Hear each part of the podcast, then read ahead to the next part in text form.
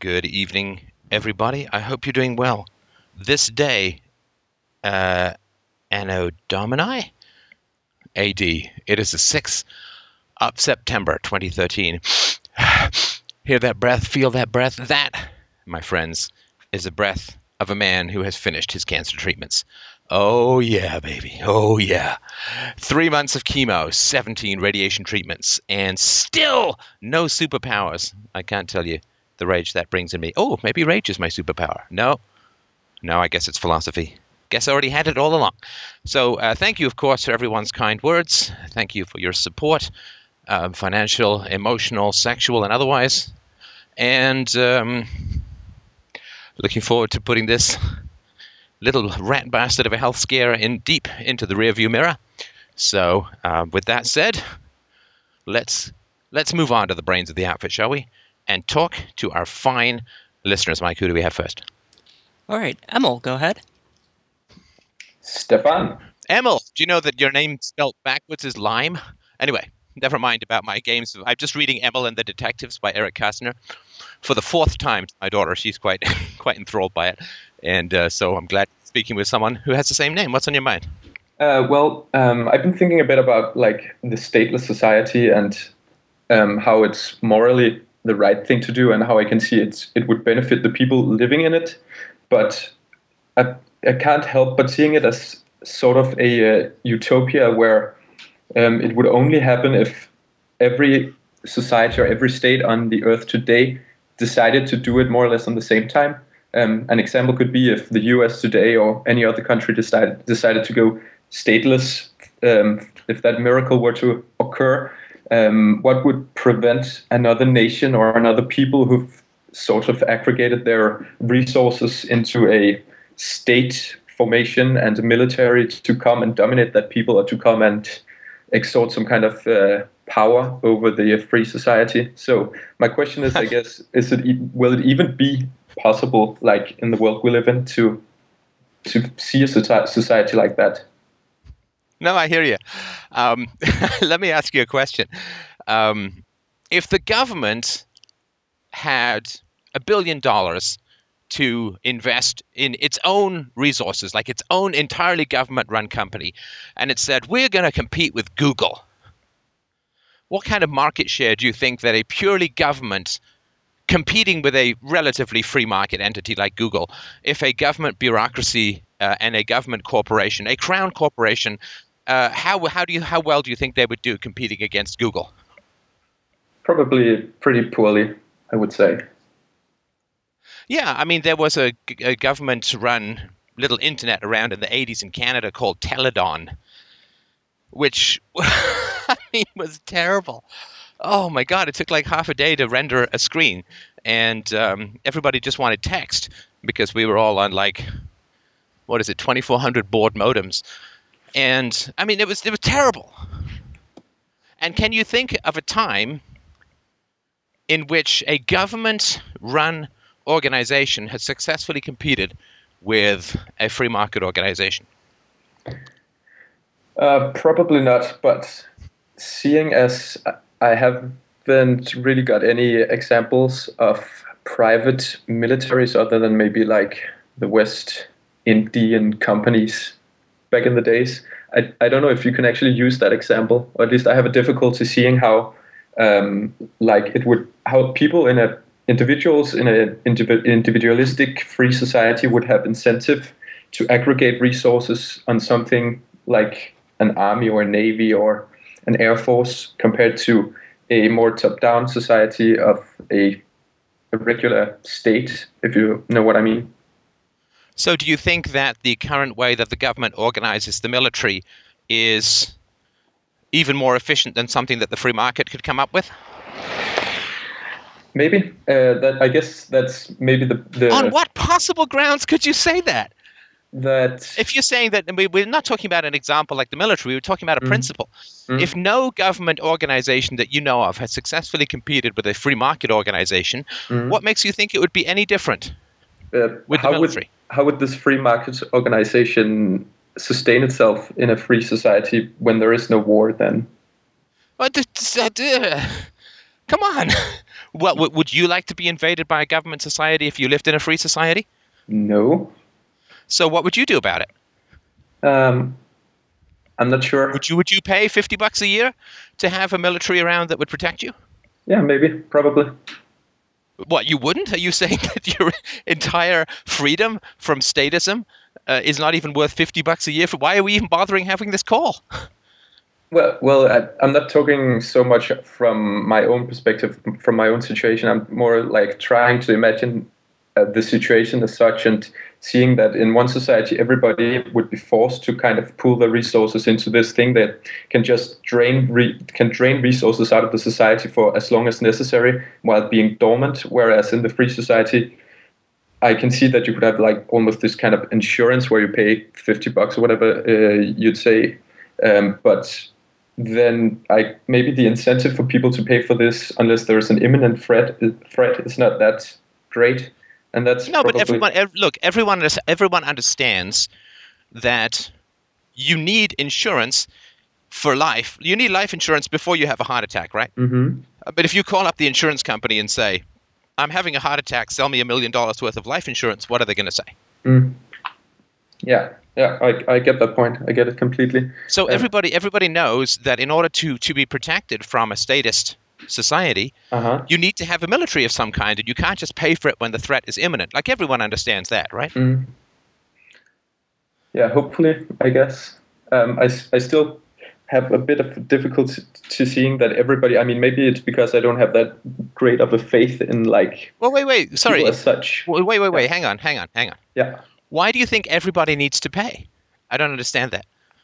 Um, because if if not everybody pays, then the amount of resources that this defense have would be less than if, if everybody paid. I'm not saying that everybody would, but because wait, wait, everybody. Wait, wait, compared to what? Wait a second here. How many people pay for the government in a statist society versus receive more benefits than they pay in? Yeah, true that. It depends on the society. No, seriously, less than yeah. half less than half the population of the United States Mhm. pays any federal income tax at all. Mhm. So, I mean, if you can just get forty percent of the population to pay, you're doing all right. Yeah, It doesn't have to be everyone because it's not everyone in a statist society. Mm, I guess. I guess it's a good point. Wait, wait. I guess means what? it- sounds it like means I'm either right or I'm not, right? Yeah, yeah. I mean, you're right. Assuming that say forty percent would pay, which I, I mean that that's right. But I just have it. I can't really imagine it right now.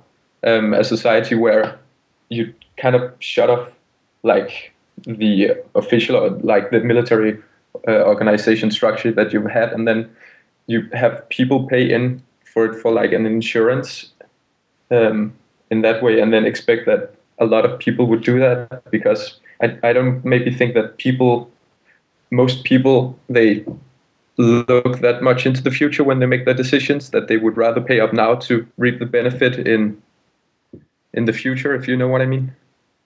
Are, you- are you saying that people don't think ahead? Some people don't. Of course, some people don't, which is why you can't have a government, right? Yeah. Because if some people don't, then they're going to want to say get a whole bunch of goodies in the here and now and just shovel off the national debt to the next generation, right? Mhm. Yeah. So I don't see how some people don't think ahead is an argument for any kind of statism, right? No. Okay. So again, I, I guess that um, a problem. I'm just trying to like be the devil's advocate or whatever. Um, but Sure. a problem when you when you pool a lot of resources into this like now voluntary system that somehow someone would be in charge of like a lot of power. Um, that I guess the funding could be cut off quite easily. But I don't know if you see any problems in that or any challenges. Well, look, I'm I'm no military expert, so obviously I don't know Yeah. how all of this stuff would work fundamentally. But I'll, I'll tell you this: Why do you think it is that the cause of war Mhm. are military, are, are political leaders, right? That They are they are the cause of war because only they have the power to declare war, right? Yeah. Yeah. So why do you think it is? And I, I'm just not a rhetorical question. Like I'm just genuinely curious. Why do you think it is that governments don't target the political leaders who have the power to declare war if there is war amassing on the borders or something, why don't they target the political leaders? Uh, I'm not sure I understand that question. Well, I mean, if if if Hitler is becoming dangerous, hmm why don't you just uh, shoot Hitler? Yeah, it's a good question.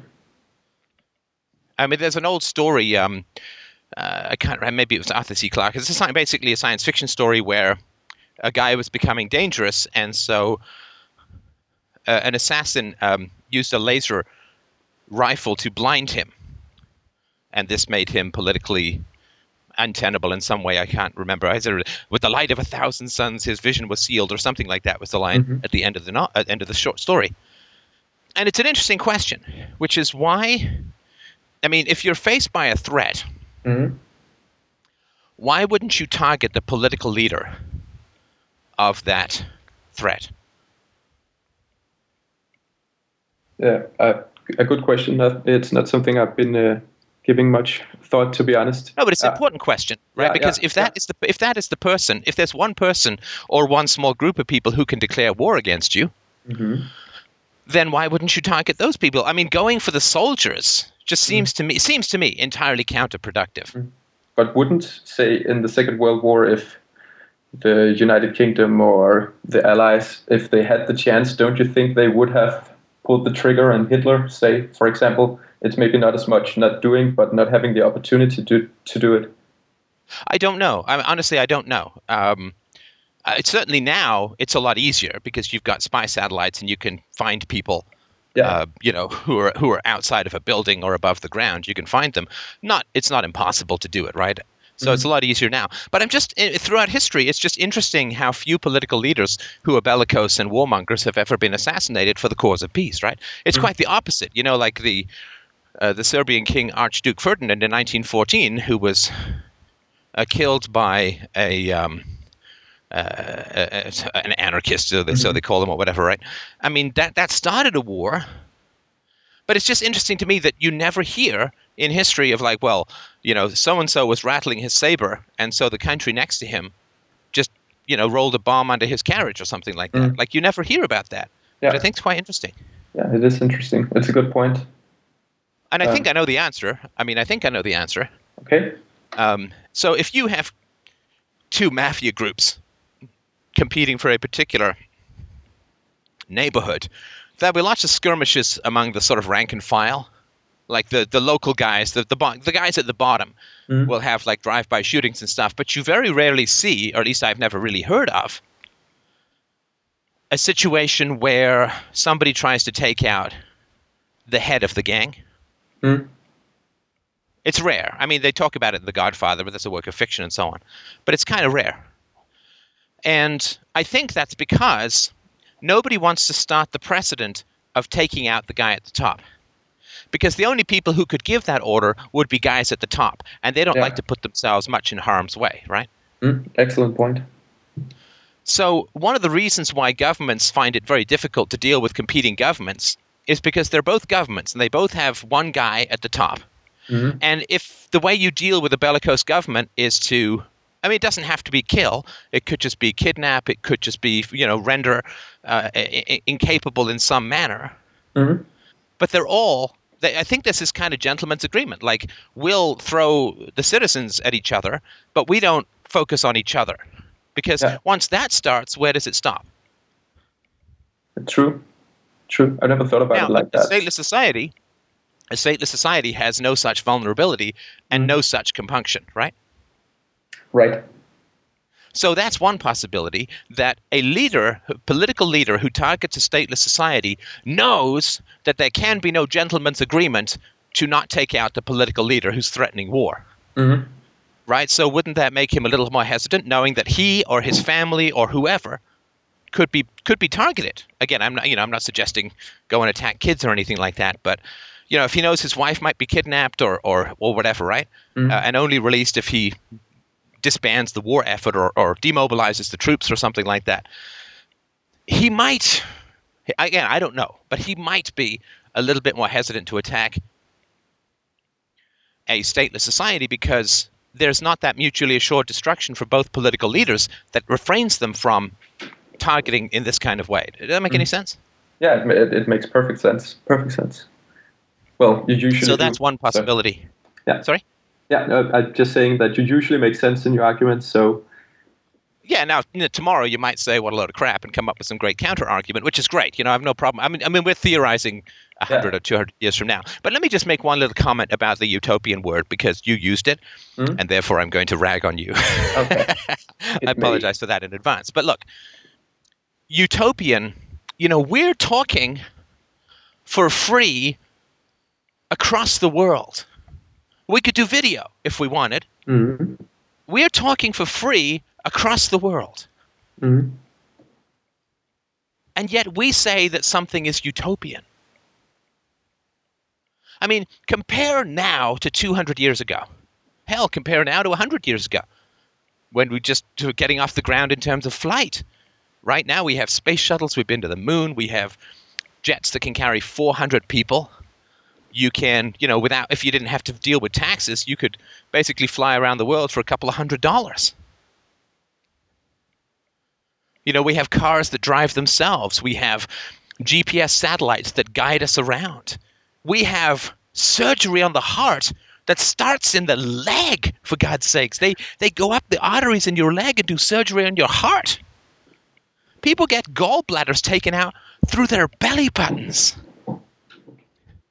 I challenge anyone to compare where we are now with where we were a few hundred years ago and say the word utopian and mean it. Because what we live in now is an undreamed of utopia compared to 100 years ago.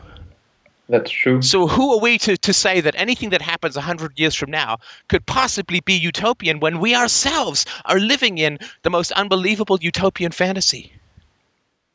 No. Oh, do you have a, a UTI? Here, a co- it's not going to kill you. Here, a couple of pills. Oh, did your tooth fall out? No problem. We'll drill some bolts into your jaw and make you new teeth. There are prosthetics that let people paralyzed from the waist down walk, for heaven's sakes. I mean, we're probably not, not far away from shrinking, from shrinking down the shrunken corpse of Isaac Asimov and have him enter our bloodstream to fight cancer, as far as I can imagine, right? Hopefully. I mean, we have the most astonishing capacities in a mere hundred years, which is a tiny blink, not just in world history, but in the history of our species. It is a tiny blink since writing was invented. Okay, it's almost 6,000 years from writing to getting off the ground in self sustained flight, and then less than 100 years, you know, was it 60 years or 50 years to then go to the moon from not even being able to fly at all to going to the moon was 50 or 60 years. I, I just, I can't. The word utopian, I find not from you, but I find it offensive because Mhm. it is so blind to how far we've come in such an incredibly short period of time. 10 years ago, we couldn't have even had this conversation. Or maybe 15, right? 15. Yeah. yeah. Yeah, when I, when I started this podcast, you would not believe the amount of money I had to pay for bandwidth. Hmm Now I've got like 20 terabytes a month. I mean, it's it's literally lunatic. Human knowledge doubles every 18 months. Every 18 months, human knowledge doubles. Moore's law with with semiconductors, uh, processing power doubles. You know, I had to get a new computer. I picked up like an i7 with eight gigs, a two terabyte hard drive, a good video card. It was 600 bucks. Only in America. Well, I mean, good God, you know what? When I bought my first notebook, it was a 386 SX, not even DX, 25, 640 megabytes of RAM, a uh, 60 megabyte, not gigabyte, megabyte hard drive. 40, no, 40 megabyte hard drive. It did have a modem. It was secondhand and it was $1,400. It took about four minutes to boot up and another three minutes to open up Microsoft Word. Excellent. It had no built in mouse. It was a black and white screen. I believe it had 16 shades of gray, which was quite the upgrade. Right? But I mean, that was a second hand notebook computer from Mighty Max. I don't even know if they're still in business. Probably not. Maybe. Who knows? And now, for like 350 bucks, you can pick up like an i3 with two gigs of. Me- anyway, I don't go over all the specs, right? But like it's we have no right in the amount of acceleration and the amount of wonder and and and astounding progress that we have. You know, I just got treated for cancer that 20 years ago would probably have killed me. Mm. Now I had some discomfort and some tiredness. And, you know, added bonus, I'm not dead. Yay. So, so you know, utopia. My God, anybody who says something is utopian, I just, I just want to, I want to send them back for a hundred years for just, just a week or two. Would would be pretty Just cool. a week or two. But w- what about like um, I read somewhere that which is kind of uh, self-evident if you think about it, like for 98.6 or whatever percent of the human history, we've lived in stateless societies as tribes and whatnot, hunter-gatherers, and then Ah, I- but that's not anarchy, right? no, but but I mean without like a proper state, it's not anarchy, but it's not. I don't know. Guess it's the closest. Because anarchy means no, like anarchy doesn't mean no state. Anarchy means no rulers. And sure as Mm. Sherlock, there were tons of pretty hellacious rulers. Mm. Uh, you know, if you've ever been to, um, you know, the sort of Chichen Itza ruins in Mexico, and you see the the giant football field where they beheaded the losers, uh, this was not a rulerless uh, society. So, Yeah, yeah, no, I'm- I'm and, you know, talking- I'm talking- so here I'm talking further back where I, without knowing that much about the subject, where it would, would seem to me that would be more like a family type situation than a more like social stratif- stratification. If you know what I mean, it would be like rowing around with your tribe family. Um, Right. Anyway, Now, uh, sorry, let, let, me just go back to the military thing for a moment. Yeah. I, I can tell you what the great risk would be for a stateless society Mhm. next to, like, sort of to, to play your side, right? Which I think is a, is a good good side to bring up. Mhm. So let's say Canada tomorrow uh, just decided to disband the government, recognize it, recognizing it for the ancient Balrog style historical evil that it is. So it disbands the government, Mhm. and that means no border controls, no uh, work permits, no visas, no uh, social security cards, no you know whatever, no green card, with the equivalent is in Canada. So, what would a lot of very intelligent people in America immediately do? move to Canada. Exactly. There's a hole in the electric fence, right? Mm. The old cows may stay behind, but the youngest and most fertile and most milk producing and most productive and most tender and meaty, juiciest cows would get the F out, right? Mhm. And all that the um, all that the American government would be left with was it's a bunch of welfare dependents, uh, you know, a bunch of old people, um, and uh, and you can't bribe old people with old people's money, right? Because you can't bribe welfare people with welfare people's money. You Mhm. have to bribe those people with the money of the productive.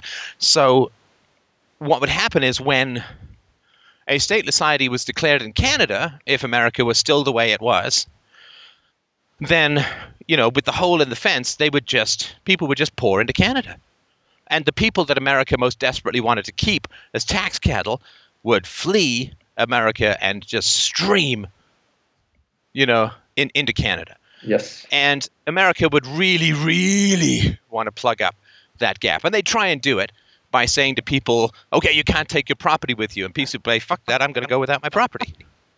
Right? Fuck, I, if I got to swim naked, I'm making a break for freedom.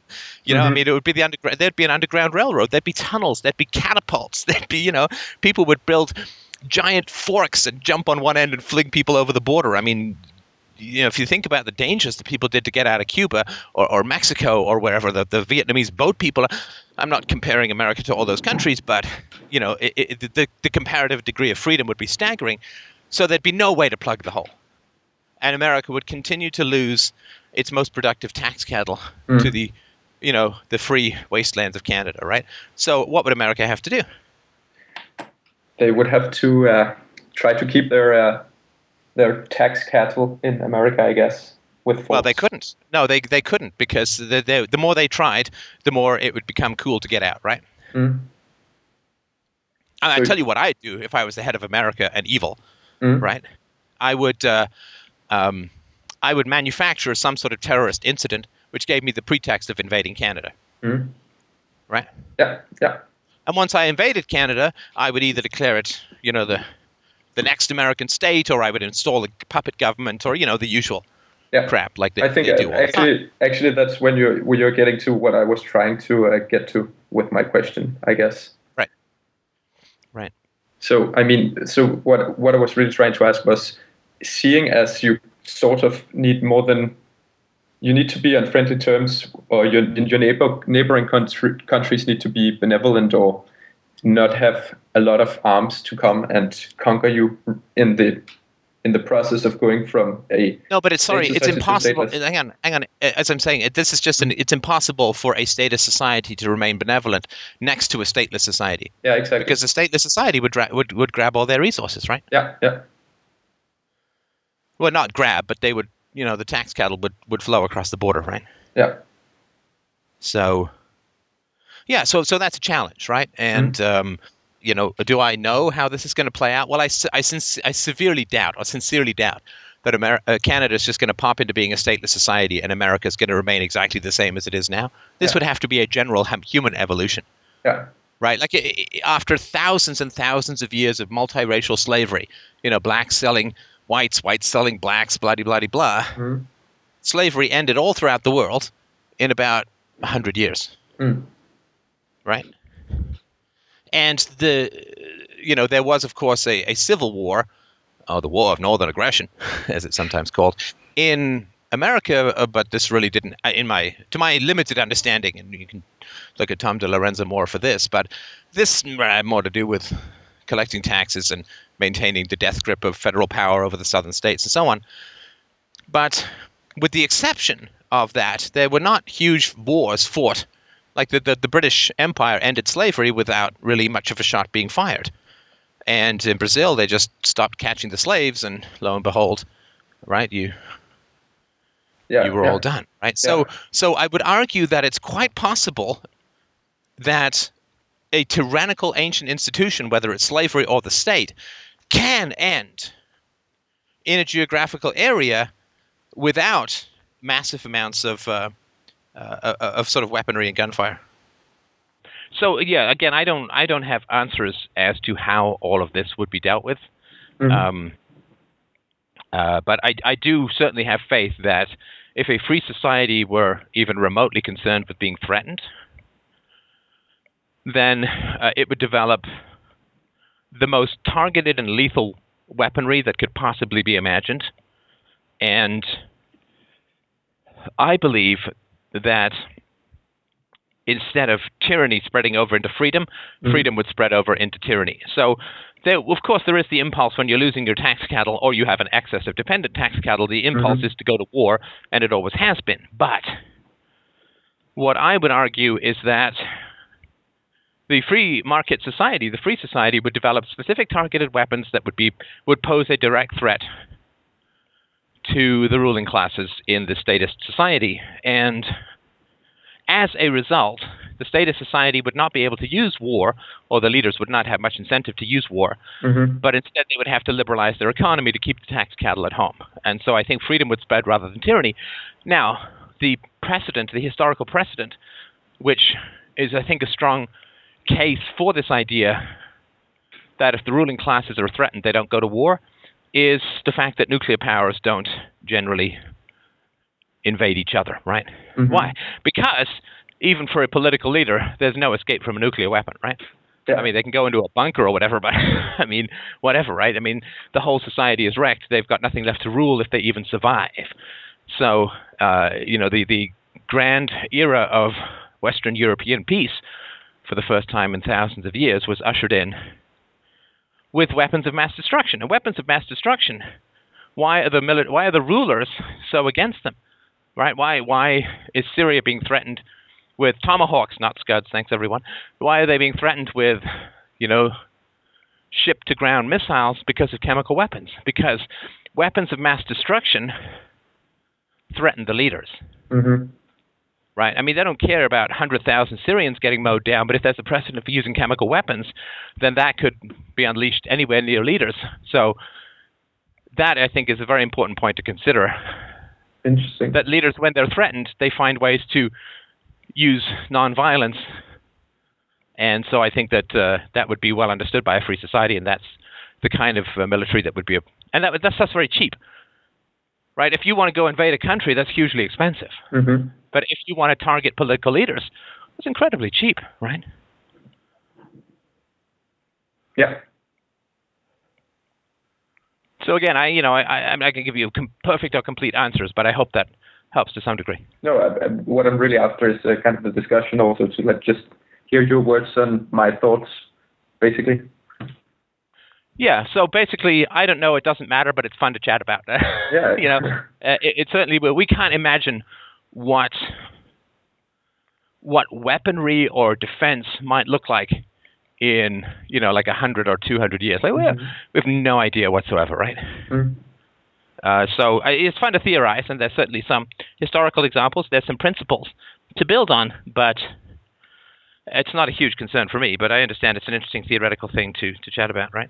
Yeah, I mean it's just uh, coming from where where I come from in uh, in Denmark, one of the highly praised uh, social democratic countries, and where um, um, it's it's quite difficult to talk with people about this because I mean it, it's just this knee-jerk reaction that it's impossible and it's never going to happen and blah blah blah blah blah all the all the usual uh, counter arguments and then the only the only thing I've kind of like thought about in my mind is about what what would be the challenge for a stateless society where couldn't where where could, where could it have a problem where would it be a problem and that would be uh, maybe the other peoples around them where they sort of aggregate their resources into yeah as I said militaries that could be used to uh, use offensively but I think you've made some good Yeah. points. The other thing, of course, uh, the other thing you could do is you could say to any army massed on your border, to all the troops, uh, you know, you get you know 20 acres free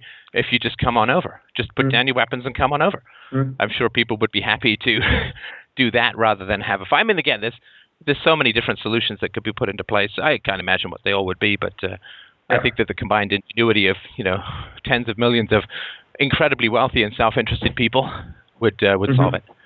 yeah well great I Well, think, thank you. uh, A great question, and I hope that you'll be able to call back in. I do Yeah. so enjoy batting around the theoreticals, Yes. but um, uh, thank you very much. I appreciate that. And uh, who do we have next? All right, Susanna, go ahead. Oh, Susanna, won't you podcast for me? Hello, how are you doing? oh no, we have lots of mimes on the show today. I can't see what you're miming. Susanna? Susanna, Zanna, Fofana, Fana. Okay, Mike, can you be Susanna? Hi, Steph. You're so hot. I can't do that. Sorry. Wait, so you all can't? Can you hear me? Now Oh yeah, can we hear can hear you now. Oh, okay. All right. So I'm just on my phone. Um. Uh. So. Yeah, I was laughing at the song. I've never heard that before. Um. But I. Oh, so sorry. We don't we don't do much originality here. I'm afraid. that's okay. There's a lot of them, so it's funny to see which one people pick. But um, I have two questions. Um. And I guess the first one. Um. So like. Um. My parents they like work in international development. I'm from Washington D.C. and they work for the World Bank and they just like I guess long story short went through like a bad divorce and like they now my dad um has like a really big house and like a basement apartment that they don't even use and like everywhere now like these houses are worth like a million dollars and they rent out the basement for like two thousand dollars and my dad just doesn't want to be bothered. And i've been trying to convince him to like just let me live here and he's all like you know that's your problem i don't want to deal with you. And um it's like really weird like you know his friends and family like it's sort of like a pride thing like they don't want to help their kids even because they're also like insulated because they're just making so much money and just like i don't know Wait a second here. Wait a second. Are you saying that your dad works for the World Bank and is really into helping the underprivileged, but he doesn't want to help out his own children who are kind of underprivileged relative to him? I keep saying that, and they've like taken my savings bonds, and like all growing up, they were like, you know, you don't deserve new clothes, like, you know, you. It's just craziness. So I'm just trying to figure out, like, I guess at this point, I've been like talking about it to everyone because I'm really annoyed, and I like want to write like first I was like I'm gonna make a documentary because I have like video footage of this of like me cleaning and my dad coming and like being really mean and just being like I don't care about you and my mom's even worse unfortunately and like I. I've been fine in life like I graduated early and I always have like one or two jobs and but I'm just like I'm just so tired of like ignoring the um emotional you know Go on. What are you feeling Um, at the moment?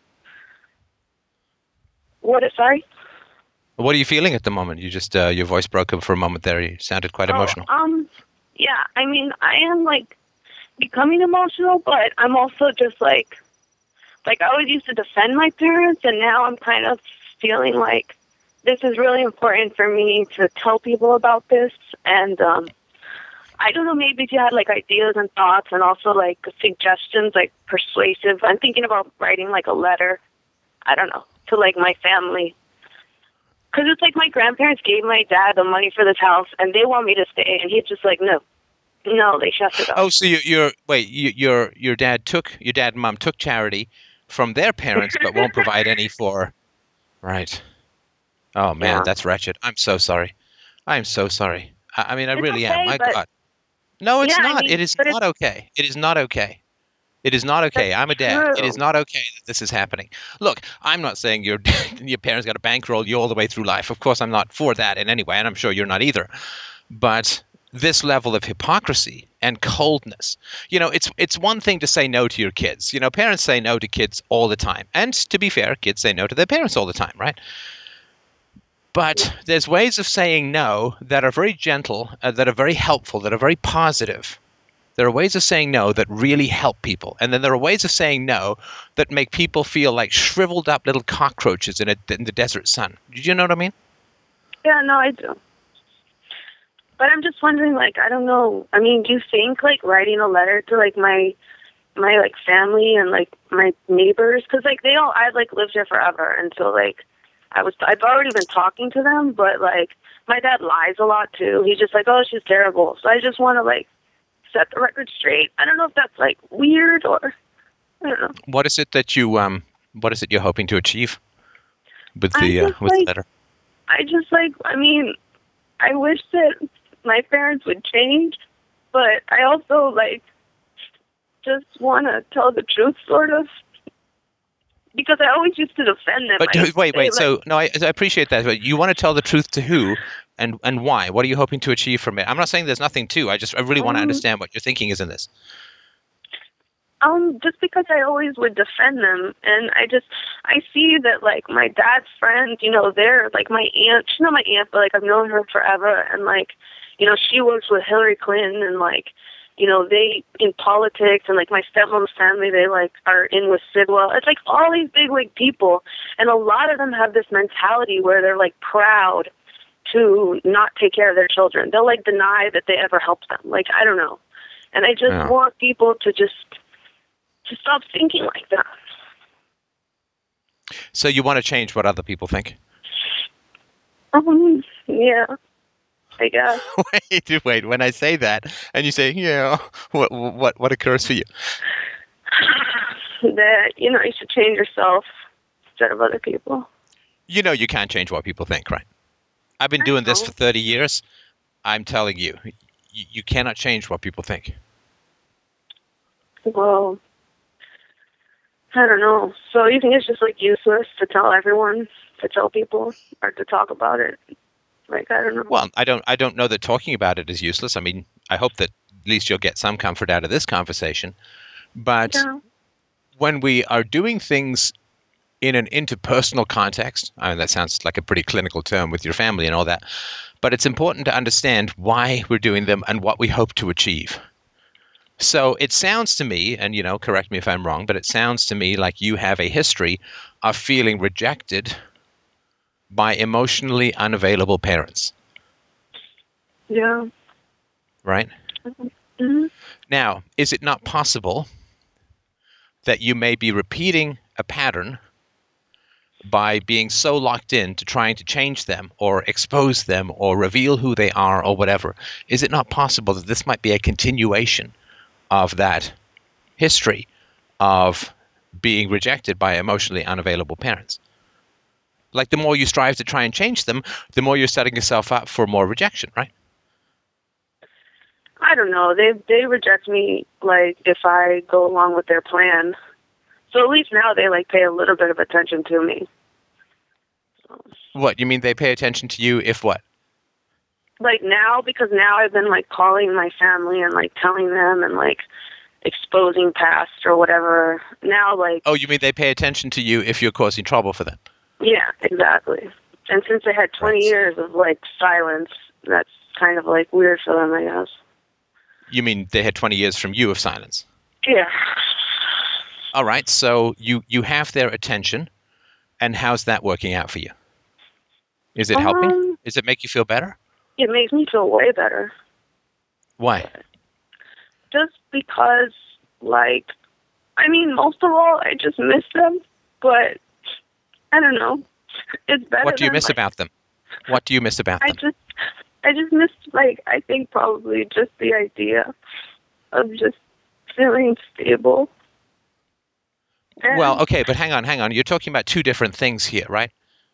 Right. So there's one like wait, wait. So so there's one thing to say.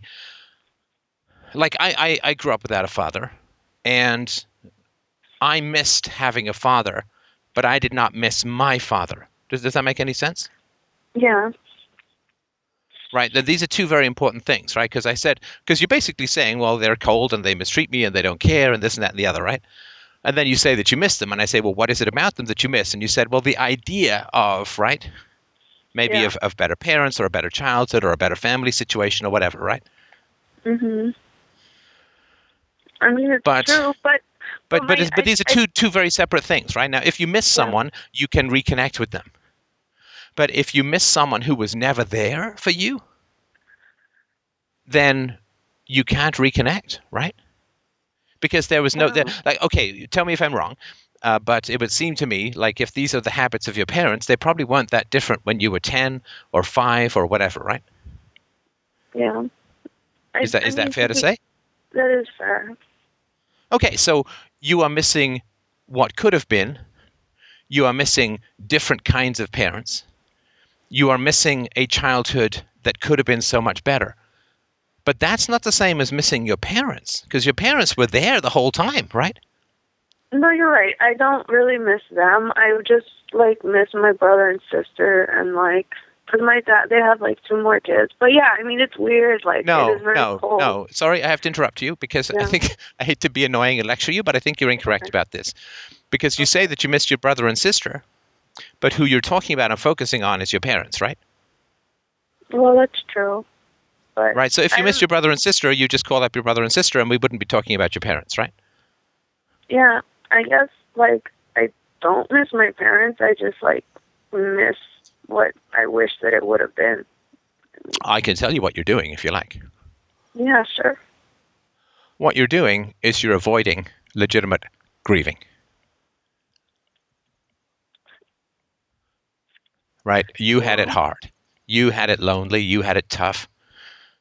You had you had it unsupported. You had it cold. And that's never going to change. Right? Childhood is is done. Uh, you can't go back and Mhm. fix it. It's done. And I think that you are avoiding the suffering of what you experienced as a child. And the way that you're doing that is by pretending you can fix it in the future, which you can't. Yeah. Right? If you had a bad childhood, then that is a fact. Wishing it away, dreaming that if you change people, you can make it different, dreaming that you can fill up the holes in the past with the shovels of the present and the soil of the future is not possible, right?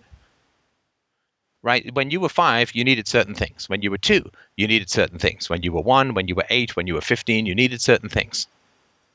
Right? If you didn't eat for five days, there's no way you could gorge yourself so that you would have been full on the first day of not eating, right? Uh-huh. You can't throw food backward through time and fill an empty historical belly, right? Yeah. And no matter what changes now, you have to accept the suffering and the loneliness and the isolation or whatever it was that occurred for you as a child. You have to.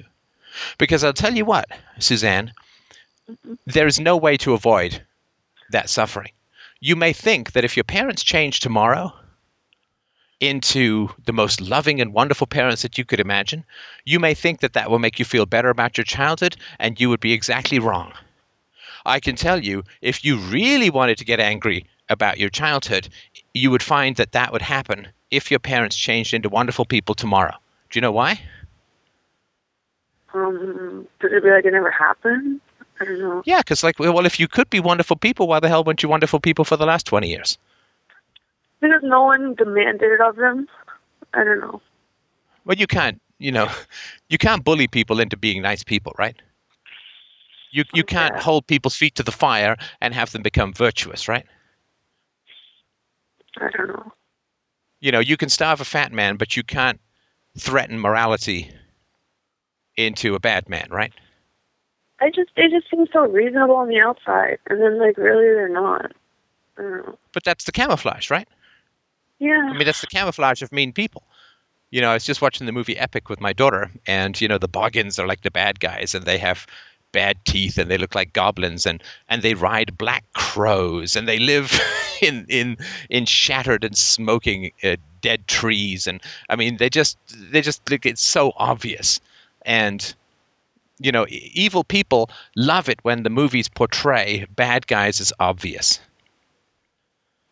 you know because Yeah. because then everybody looks for like the guys with bad teeth who are riding crows who have little Hitler, Hitler mustaches and KKK outfits and right everybody looks for those people and they miss the true evil in the world which is I'm not saying this about your parents I don't know them but the true evil in the world is the very sophisticated people who appear extremely reasonable I mean geez look at uh, Tony Blair on uh, the, the the Daily Show with Jon Stewart. I mean, he's affable, he's chatty, he's funny. And this guy ordered a war that contributed to the deaths of a million people. The banality of evil, the the presentability of evil, the plausibility of evil, is what is so dangerous, right? There's a book called uh, which you might want to rec- you might want to read. I don't know if it applies to your parents or not. I but, but it's called The Sociopath Next Door because you know one in 25 people are at, you know even by the most conservative estimates are this way inclined and um, it, it really does teach you some very interesting things about how to spot these uh, these kinds of people and sorry go ahead How are you supposed to deal with them? Like, what are you supposed to say to them? You And can't. Is it in my DNA? you can't you cannot you cannot deal with people who are uh, selfish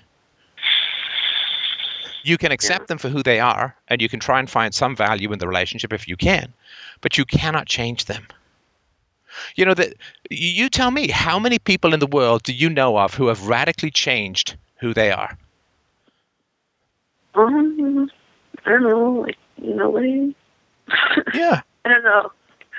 What? I don't it's know. extraordinarily rare. Look, I mean, I obviously think that I've changed quite a bit from having such a, had such a terrible childhood. Do I think doing some real good in the world? And I, you know, came from a, a totally broken up, not just household but environment. I mean, uh, all the people around were like single moms and just broken up, crappy households and all that. That was just, and it was a, an epidemic where I was uh, in the '70s and also in the economic class that I was living in. All, all these low rent matriarchal manors where the um, vainglorious and vindictive single moms come to lick their wounds before reattacking the ex-husbands.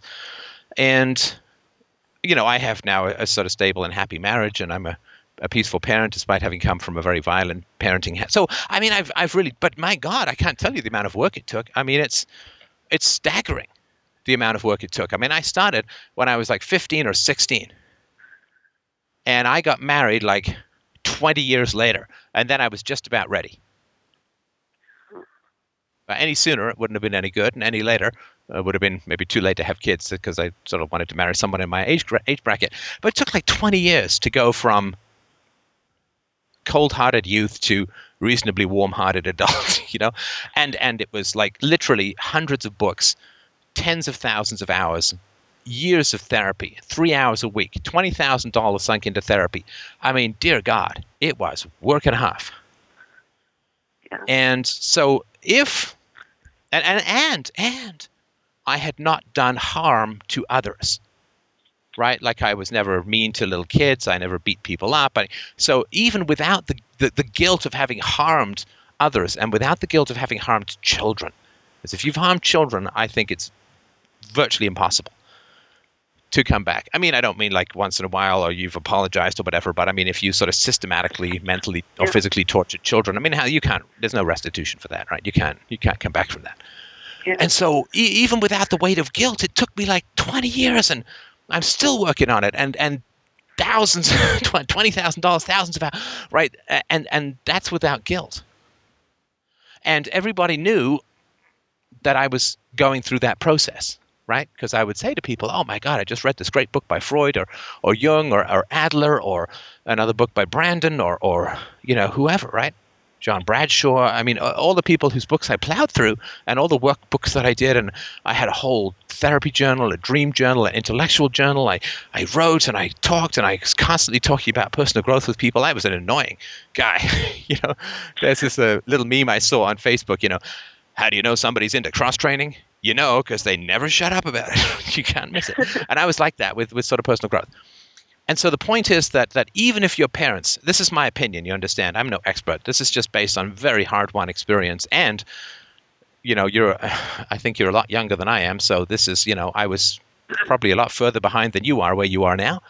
But I'm mm. telling you, Suzanne, even if your parents woke up tomorrow morning and through some bizarre brain alchemy suddenly decided that they wanted to strike out the path of virtue and righteousness and goodness, I just want it will take them- sorry, go ahead. I just want them to be reasonable. Like, Well, yeah, come on. Oh, come I on. know. I mean, have you ever talked to a lot of religious people and say, "Well, I just want you to be rational"? Yeah, okay. But yeah, so you were saying even if they did change, it wouldn't. Like, Well, even if they even if they started tomorrow, there's no switch. You understand? Like you're Mhm. mistaking you for them, right? So let's say you have empathy and you're a kind person and you're a reasonable person. Don't mistake them from you. They may be. I'm not saying they are, but they may be an entirely different species. um, yeah. And Well, even if they were, to, even if sorry, wait, wait, wait. Even if well, let me finish my point from earlier. Sorry to interrupt, but even if they tomorrow woke up and said, "Well, my goodness, we have not been doing the right things as parents," and blah, blah, blah, blah, blah. Well, it took me about twenty years without guilt. With guilt, I consider it functionally impossible. But what do I know, right? It's not like scientific. But what I'm saying is that even if they accepted your arguments tomorrow, they would not be able to reprogram their brains in anything less than years and years and years. You know, there is neuroplasticity, people can change their brains. But my God, what you're basically saying to someone is okay, I know you've been eating crap food and smoking a pack a day and sitting on the couch for 20 years, but I really want you to join me in this half marathon. Right? The odds of them saying, sounds great, are tiny. But even if they do say, sounds great, and they wake up with some bizarre epiphany and they suddenly want to become healthy, how long is it going to take for them to actually be able to join you on that half marathon? If they weigh like 300 pounds and they basically have smoky bacon flavored lungs from a pack a day for 20 years, Yeah. how long is that going to take for them to join you in the half marathon?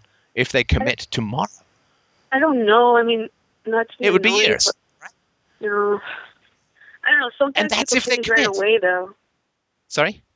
Sometimes people change right away. Like my dad used to be like super against dogs, and then like next thing you know, he's like married right away to a lady with like three dogs.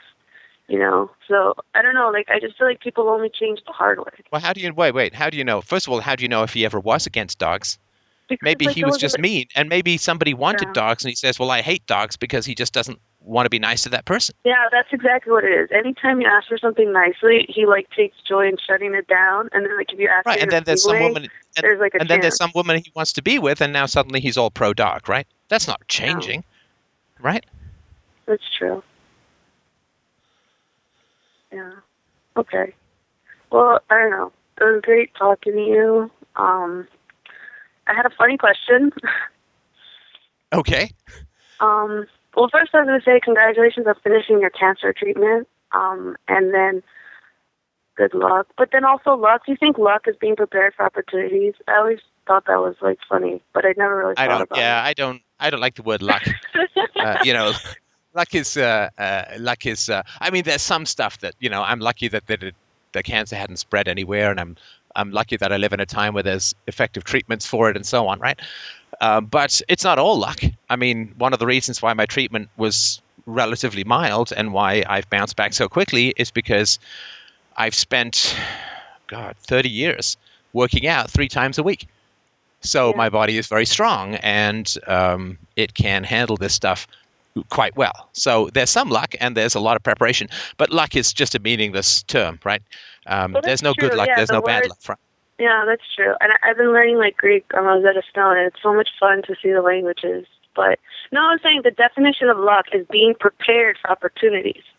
Like, Yeah, I think then, you, but then it's not luck. Then it's preparation, right? yeah, Right. I was in the Boy Scouts. I know the right. motto, right? It's not. It's not. Now, l- let me just tell you something about about this this family situation. I'm going to be Okay. really annoying here. To give you two. I hate telling. I'm not. I'm not going to tell you what to do. I can't. I mean, it's ridiculous, right? I mean, you're an intelligent woman, and it's your family, not mine. But I will. I will say this: that uh, if you focus on your past pain rather than trying to change things in the present, I personally feel that you will get to a lot greater truth and freedom than if you continue to try and change people. See, let me tell you something, Suzanne, about when you try to change people. When you try to change people, do you know what you give them? You give them power over you. yeah, Now, it doesn't sound to me like people in your family, parents in particular, are particularly gracious when it comes to handling power over people. Right? So be very careful about who you try to change.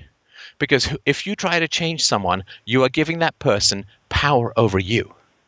Now, if they're a good person, that's, I think, fine, although I'm still not sure it's great to. Ex- if they're a good person, you don't even want them to change that much, right? Because they're already good people, right?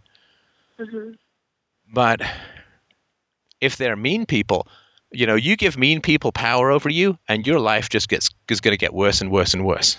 And if you try to change someone, if you want to change someone, you are automatically giving that person power over you because you're saying my happiness and satisfaction in this interaction is dependent upon what- someone else does. That gives away your power, it gives away your freedom, it gives away your authority, and it gives away your capacity to feel secure in the situation. Right? And so don't be very careful about who you want to change. Right? It is literally like handing a gun to someone. Now, if you're handing a gun to a good person, that's no problem. They just go lock it up. If you're handing a gun to a guy who wants to rob you, well, your life just got a whole lot worse, right? yeah, So really, really be very, very conservative and hypercritical about who it is that you want to change in your life. If you want someone to change a whole lot, you're asking the impossible. If you want someone to just change a little bit, well, that's all right. I guess you can talk about that. You can negotiate that. But if you want someone to change fundamentally, I would guess that you've given some pretty bad people a whole lot of power over you. And I would not, I would hate for that to be a repetition of what happened to you as a kid. I would hate that for you. okay, And my suggestion would be, if you can, um, try and find a good, a good therapist.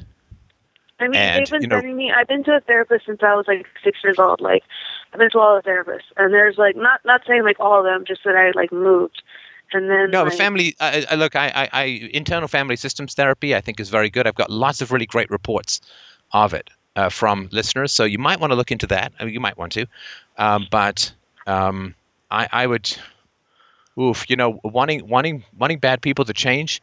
Uh, to me, it's it's way too close to being under their power as a child for me to ever feel comfortable with. I don't want bad people to change. I, I don't expect bad people to change. Uh, I don't imagine that it's ever going to happen. Uh, and I would actually, I'd be kind of disappointed if they did. yeah, Like it, it, you know, it wouldn't make any sense to me. Um, and so, I, I, and I've never seen it happen. I've never seen, you know, again, I'm, I'm not the sage of all things human, but you know, in 30 years and I don't know how many thousands and thousands of conversations I've had with people over the years, including the ones on this show, I've just never seen a bad person change. And uh, uh, particularly the older they get, right? Like, you know that habits are habits. And, you know, there's the Spanish proverb says they start off as cobwebs and end up as chains. And if your parents have been like this for 40 or 50 years and they're very successful, Yeah. right? Then what what's going to make them change? They have no reason to change. Yeah. they have no reason to change. And in fact, they have every reason to not change. Yeah. I mean, you can't work for the World Bank and have a conscience, for God's sakes, right? I mean, the amount of evil that institution does is staggering. I don't want to get they, into they call themselves the Death Star. I don't even. I just. I don't They know. call themselves I just what? Want, I just the Death Star, like, because they're connected by tunnels and because it's like a joke. Like, I don't know. Yeah. Um, Yeah. But like, what about shaming them? Like, why can't I just expose their secrets? Like, I don't know. But Are you, do you want to be better at being bad than bad people? Is that what you want? um, I want to be like upset. I mean, No, no, but look, you, you, uh, look, they've got way more experience. yeah, I at mean, bullying than you do. Yeah, Yeah. So listen, you don't step into the ring with Mike Tyson, right? Unless you want to get your, your head knocked off, right, or your ear uh, into somebody's digestive tract, right? But you don't, don't. I mean, if you're a decent person, I mean, God, don't start competing with bad people on on how to be bad. They've got way more experience. They've got way less conscience. They'll always beat you, and you'll then feel that good is hopeless, and you'll join their zombie ranks of the Death Star, where I guess Africa is all Deberon, right? yeah. don't don't try don't try that that's you know funny game the only way to win is not to play right uh, don't don't try and out evil evil look and please understand i'm not talking i'm not calling your parents evil i don't know i'm just saying that if your parents have been cruel don't think that you can be better at cruelty than than they are hmm Makes sense. But yeah, I don't know, man. Things are getting hard though. Like so many people live at home with their parents, and so many parents are just like not really caring. It's really weird. They're just like obsessed with themselves. I don't know. well i Oh, mean yeah, i imagine anyway. in particular circles where this may, may be more more common and so on right um, you know, mean people have made the world. Mean people run the world, and so the fact that mean people are very successful in this world uh, is entirely. Um, it makes sense, right? I mean, it's like it's like if you design a zoo, you don't put the you don't put the elephants in the office and you in the elephant cage, right? If you're designing the zoo, if you design the zoo, you put the animals in the cages and you uh, in the zoo director's chair, right? And the world has been designed by bad people and is run by bad people. And so naturally, bad people do very well, and that's just one of the camouflages that they use is their success and all this, that, and the other. So, um, yeah, they, they have no incentive to change. I mean, that's like asking the zookeeper to switch places with the ostrich in the cage. I mean, he's going to look at you and that's what the zoo. The zoo's not for that. The zoo's for me to make money, not to sit in a cage, right? So I would not try to, you know, out mean the mean. Uh, there's Yeah. just, you know, they've had, you know, even if you were as mean as they are, they still got twice your experience, and experience counts, right? Yeah, that's true. Okay. All right. Well, thank you very much. Uh, And I'm very sorry. Uh, you know, I really, really want you to understand how incredibly sorry I am for the um, for the history that you had. That's not not how it should be. And I do get a sense from you that you are, you know, tender, vulnerable, open-hearted, and all the things, all, all of the fertile soil in which, you know, the great sunflowers of a happier future can grow. Uh, I'm incredibly sorry that this is the experience that you had. I'm incredibly happy that you are to some degree conscious of that experience and not still defending uh, things that were done to you that were uh, destructive and and and hateful. I dare say. Uh, so, congratulations on joining us. okay. I uh, I am I glad mean, to see I'm our numbers so swell. happy to find you guys. You know, so feels so much. Better. I'm sorry, you were so happy to what? To find people that like you know think in a better way. I'm glad too. I know before the internet, uh, it, we, we were all mighty hard to find, and I think that we all expired in the wilderness alone. But now at least we do have uh, a, a, a, a sometimes geographically distant but spiritually very connected tribe, and we can certainly thank the cold-hearted engineers of technology for spreading the warmth of human contact around the world. Well, just that they stop suppressing it. But yeah. Yeah, that too. Well, thanks, Suzanne. Keep me posted if you can. Uh, I wish you the very best with this, and I'm, I'm incredibly sorry that you faced these choices, but um, I'm very glad at, at how conscious you're becoming of it. All right. Thank you. Bye. Thank you. All right, Nathan, you're up next. Go ahead. Hey, Steph, can you hear me? My God, how many listeners do we have who are named Nathan? Are you Yeah. people cloning yours? No, I, I've, I've never talked to you before, I swear. All right. Um, well, I called in last week to talk, but uh, I got in late, so I wasn't able to get on the show. Um, and my question that I had at the time was, um, it's been a long time since I've been in a uh, romantic relationship, and uh, uh, the question was, you know, how do I, how do I find the right person? Because I don't know how to do that. I don't know how to vet people. I don't know. How, I don't know what to. I can't trust myself to, you know, make the right decision. And once I do find the right person, how do I open up? Because I don't do that either. Um, but I've had a, okay. Why uh, why don't you know how to do these things? I'm not saying you should. I'm just yeah. Why, well, why don't you? well, it's good that you know that you don't, but why don't you know? I've I've had a week to to really process, and I mean I've I've known, but it's it's uh, basically m- both my parents abandoned me. I mean they didn't. I mean they're still in my life or whatever. They didn't actually abandon me, but um, my mother's mother, um, by clinical definition, was was probably psychotic. Lots of hard drugs, men, whatever. My mom was was repeatedly raped by her stepfather, which is why when she turned 18, she married my dad, who was the safest guy she could marry because uh, he was a closet. He, he's gay, but he was in the closet at the time, and he was, became a Baptist minister. So there was like no sexual tension there. There was no fear for her to marry him. Um, they were married married for about 10 years. When I was six, I had an older sister who was seven at the time. My mom basically kidnapped me and my sister um, drove away in the middle of the night. I didn't see my dad for a year. Um, so from the age of like six. To, why did she Why did she leave so suddenly? That's how she makes decisions. Uh, they had been fighting for a while, I, I, I, suppose. I mean, they, you know, it was never a healthy relationship. She no, was, I, I get that. Daughter of a psychotic plus repressed gay man yeah. usually does not equal hallmark cards of marital bliss. No joke. Uh, but go on. Anyway, uh, so from the age of six to 15, I lived with my mom, and I saw my dad over the summer and at Christmas. Uh, when I was living with my mom, she was working 60 hours a week and then would spend her off time at the community theater. She liked being on stage and singing and whatnot. So it was babysitters and, um, you know, she was basically not there. Uh, and do you? I'm sorry if you don't mind me asking. Uh, do you feel that, or do you think that your father uh, is in fact your father? Because as far as I understand it, uh, it's a little tough for gay men to get too excited by women uh, in the same way that it's tough for straight guys to get too excited by men. Well, he, he was raised, or he was in a family with eight brothers and sisters and a mom who's also physically abusive. So he got the masculinity beat into him. So he found it in himself to be able to do it twice. Uh, I look just like my father and my sisters pretty Okay. much. I mean, it's, you know, there's. I was just no- wondering because you know no that would be question one other possibility. But Yeah. okay, go ahead. uh, anyway, uh, you know, so you know, I, I didn't have my father there. My mother was basically not there. At the age of 15, when I started high school, I moved with my in with my dad. He was out by this time, and uh, uh, but uh, he was a pretty bad alcoholic. His partner was doing hard drugs, and I mean, it was just a wreck. My mom had been in, in, into psychiatric hospitals. My sister went into psychiatric hospitals. She didn't even complete high school.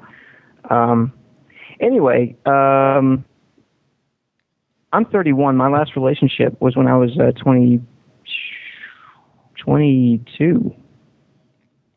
And um, I, I, it was it was there were three r- kind of serious relationships in a row, uh, starting when I was 18, ending when I was 22.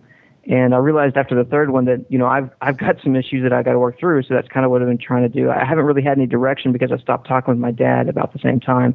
I've actually reconnected just a few months ago with him. Wait, sorry. Wait, you say you didn't have any direction because you stopped talking to your dad. Did you feel that your dad was going to give you lots of productive direction? That's interesting. I'm not sure. Uh, could you? I don't know. Like you know, a, a, a repressed gay, married ten years, ex-Baptist drug addict. Uh, oh, well, you know, at, at the time, I didn't. I it, it at the time it wasn't processing for me in in that respect. Now I understand that I never had a masculine role model in my life, and I and I get Right. that. I mean, I, I understand that. Uh, but at the Right. time, it was just I've got to get out of here. I don't want to be abused by this guy anymore. You know, there, there was a time where he came home. He was so drunk, I thought I was going to have to kill him just to protect myself. I mean, it, I mean, it got was he, he was a violent drunk? he he never Oh, did we lose him again? All right, can you hear me now? You are giving us a very, very exciting time to re-edit this show. that uh, Sorry about that. makes some kind of sense. Um, Do you know why you were dropping? Just out of curiosity. I have no idea. I just I just started a new internet service two weeks ago. It should be awesome, but it's not so much. So Right. What they mean is, oh, sometimes it works. That's what their awesome is. Anyway. yeah, Okay, so um, we were talking about your um, your father as a, as a role model, and uh, you were saying that you you grew up without a masculine role model, and you used to have some belief in the need for him as a presence to help you, and now you're you certainly seemed a little more skeptical about that. Well, I, I completely acknowledge that I, I have nothing to gain from my parents at all whatsoever. Um, I, I realized that reconnecting with them a couple, uh, I guess it was maybe two or three months ago, was the first step in finally defooing from them. Because I thought what I had done was defooing, but it wasn't. Um, so it's uh, it's like I'm having to reconnect with these people that I know I'm going to say goodbye to, and I'm you you always uh, warned about getting stuck in the null zone. I've been stuck in the null zone for about ten years, and it's Yeah. like now I, I, I've been so angry in the past week, and Yeah, it's kind of weird to think, right, that you, your gay dad with you and your sister had more sex than in in his ten years of marriage than you've had over the last ten years of your twenties, right? Yeah, that's bullshit, isn't it? yeah, no, it's like your sex life has been what a friend of mine joked about once, where he said, uh, "Oh yes, I remember my first sexual experience. I was uh, scared, I was nervous, I was uh, all alone." Um, but that is where uh, uh, where where you are, and I'm I'm sorry for that. So the question that you started with was, how do I identify somebody who's decent, somebody who's good, somebody who is uh, suitable, right? Right, and I realize I got to find, you know, I got to figure myself out what I the virtues that that I hold and and and living the philosophy that I I believe in that kind of stuff and and I'm working on that. It sounds like you're reading from a pamphlet or something. You know, I must find out about things that I'm good at. Well- I'm sorry, I don't mean to mock you. I was just, it sounds very, uh, very mechanical. You're- uh, you're mocking yourself. Self knowledge. Like, the last two months I've gotten through the first 500 of your podcast listening at work. So I mean, I've, okay, okay. So a little personal mockery is that's the kind of personal touch we like to bring to this show, where you know, rather than mock other people at a distance, we'll bring it right to your doorstep and face to face mock you. No, it, it just it sounded kind of funny, you know, like uh, it sounds like a, a Catholic, you know, when the when the the, the the the nun is saying, well, what do you have to do to get into heaven? Well, not touch myself, and I gotta uh, not fantasize about you in a thong, and I gotta Right, get right. hairy palms. So I gotta get married. I gotta right. yeah, intellectually I know what I got to do, but I don't know what to do. You know, I don't know what to do. Okay, but but where are we starting in this question? Are we starting from like, do you know how how to meet women? Do you know where to go to meet women? Do you know how to talk to women? I mean, where are we starting from here? I, I no judgment. I'm just just curious. I have a serious fear of abandonment. Serious fear of abandonment, and I think that's the fear that I'm always feeling constantly. Um, uh, actually, there was there was this girl early, earlier this year that that she and I started connecting, and you know started out just as friends, and then and then it became obvious that there was attraction there, and you know, I, for the life of me, I actually do pretty well flirting. You know, I'm I'm not an ugly dude, uh, kind of charming. I've got dimples, I've got decent hair or whatever, and I've got the personality that, uh, you know, I, I Wait, so what this what's this decent hair talk around attractiveness? I Right. I'm sorry. I, I'm afraid your internet is cutting out again. Mike, cut him off. No, I'm kidding. Go on. uh, but the problem is I attract women that are my mother when she got married. They're between mm, the ages of 18 and 24. They've been abused, sometimes sexually, and it's like they latch on to me. I don't know what I'm putting out there to attract these women, and I can't spot it. That's the problem, and that's why I asked the question I did because I, you know, I think, oh, well, she's really sweet and really nice, and then I figure out later, no, she's exactly what you don't need. And and Yeah, I, know it's tough. I'm, I'm just gonna, I'm just trying to think of all the emails of sympathy that I'm gonna get uh, when you say that there's all these 18 year old women throwing themselves at you. Uh, that uh, No, no, no. They're not throwing. They're kidding. not throwing. I'm, it's not even. It's not like that at all. I'm just saying, uh, if when you look at the the women in the past, and it's not many. It's not many. Uh, they're they all have the same mo. You know, it's it. it's the same personality type, and I can't. you know, it's it's it's tragic. Uh, sorry to interrupt, but it's it's tragic. You know, when you grow up in the stink of crazy, like it seems like there aren't enough loofahs in the world to get that smell off you. You know, that that attracts like disjointedly minded people from Right. coming along. Uh, so yeah, no, I, I get that. It's going to be it's you know this is why I also also recommend things like yoga and and gymnastics. And I I did a I did circus camp if you could believe it or not with. Um, you know, doing doing trapeze and all this kind of crap. Bodywork's important because you know when you when you grow up, and, and and look you know look at people when you're out looking around this actually has relevance believe it or not but look at people look at them and try and figure out what childhood they had just based upon how they walk if you knew nothing else like imagine you just seen the robo-skeleton of how they walk or whatever and i bet you you know 99 times out of 100 you can see it you know that slouch shouldered staring at the sidewalk uh, people who look kind of wobbly on their legs who don't look grounded in their hips uh, and, and all that kind of stuff people who uh, are either moving, you know, like icebreakers through the crowd of the world, and, and you know they grew up with a lot of aggression, or people who are kind of tentative and sl- slinking sideways through crowds and all that. If you look at body language, you can really get a whole map of childhood. Now, this is why, you know, I, I was fortunate to, you know, when I went to theater school, I thought it was all going to be about learning Shakespeare, and some of it was, but a lot of it was body work. Uh, uh, gymnastics and, and, and sword fighting and, and yoga and stretching and massage and a lot of it was really trying to get you rooted in your body which you know a uh, a bad childhood kind of startles you out of your body. You know like it's like a gunshot with birds in a tree. Off you go. And then you're kind of outside your body but still trapped uh, in your body uh, so to speak. And and so and also of course if you have a bad childhood your body is your enemy. Because it is through the pain of your body that you experience the pain of your childhood right? I mean so you know if you're if you're spanked then it is your body's neurology that is used against you. If you're hit it's the same thing. If you're sent to bed without dinner it's your body's need for food that is used to punish you right you are uh, in a cage and the only way that people can hurt you is through your body and so when we have bad childhoods, our relationship with our body fundamentally changes. It should be a delightful instrument of self achievement. And I mean, it's, it's glorious to watch my daughter, you know, how she runs and skips and jumps and is excited to learn new things. Her body is her friend, her body is her greatest toy. But for, for those of us with these Gestapo style childhoods, our bodies are predators that are used to hurt us. And this happens also at an emotional level. Like if you live in anxiety, you know, that churning stomach, the Constantly? sweaty palms, Constantly? yeah, constant anxiety, constant like, oh my god, uh, constant anxiety. You know, I just did an interview last night with a professor of psychology from the Department of Notre Dame uh, University, and she pointed out that when children, when infants experience chronic anxiety, uh, genes are turned in, on in their body that will produce anxiety for the rest of their lives. That's some more bullshit. Jeez. No kidding. Yeah. Like, well, it's kind of a relief, right? okay, so I'm not going to wait for this to stop tomorrow, right? But, and so even at a at an emotional, biochemical, deep gut instinct level, our bodies are used against us, right? I mean, without the body, what harm can be done, right? That's why the great dream of escaping abuse is heaven. It's consciousness without a body. Oh, I'm escaped from the body. The body is my enemy. The body is my torturer.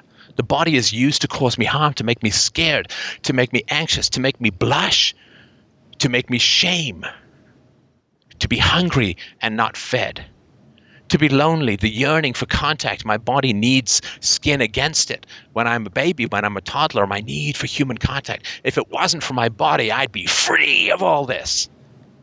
There's this yearning in, in religions and in spiritual practices, this out of body experiences. Oh my God, wouldn't it be great to have astral travel, to be out of my body? This torture chamber where the vices are constantly closed on my fingertips and the toenails are constantly pulled off by my abusers. The body, which squats over me like a spider and constantly shits negative sensations on me through the wand like commands of the evildoers around me. So, the fact that people are able to spot your history through your body my god we're tattooed with it. We are we are carrying 10 coffins. And then we wonder why we attract undertakers and gravediggers right and that's why I think body work is important, not just therapy like for the, the head, and that, that's all important, but find a way for your body to be your friend. Find a way for your body to be pleasurable. Now, I've got masturbation, of course, is, is one of those things, but it looks like you're uh, looking to move a little bit beyond the uh, the tennis racket of self indulgence, right? I should give So- classes. You should give classes. right?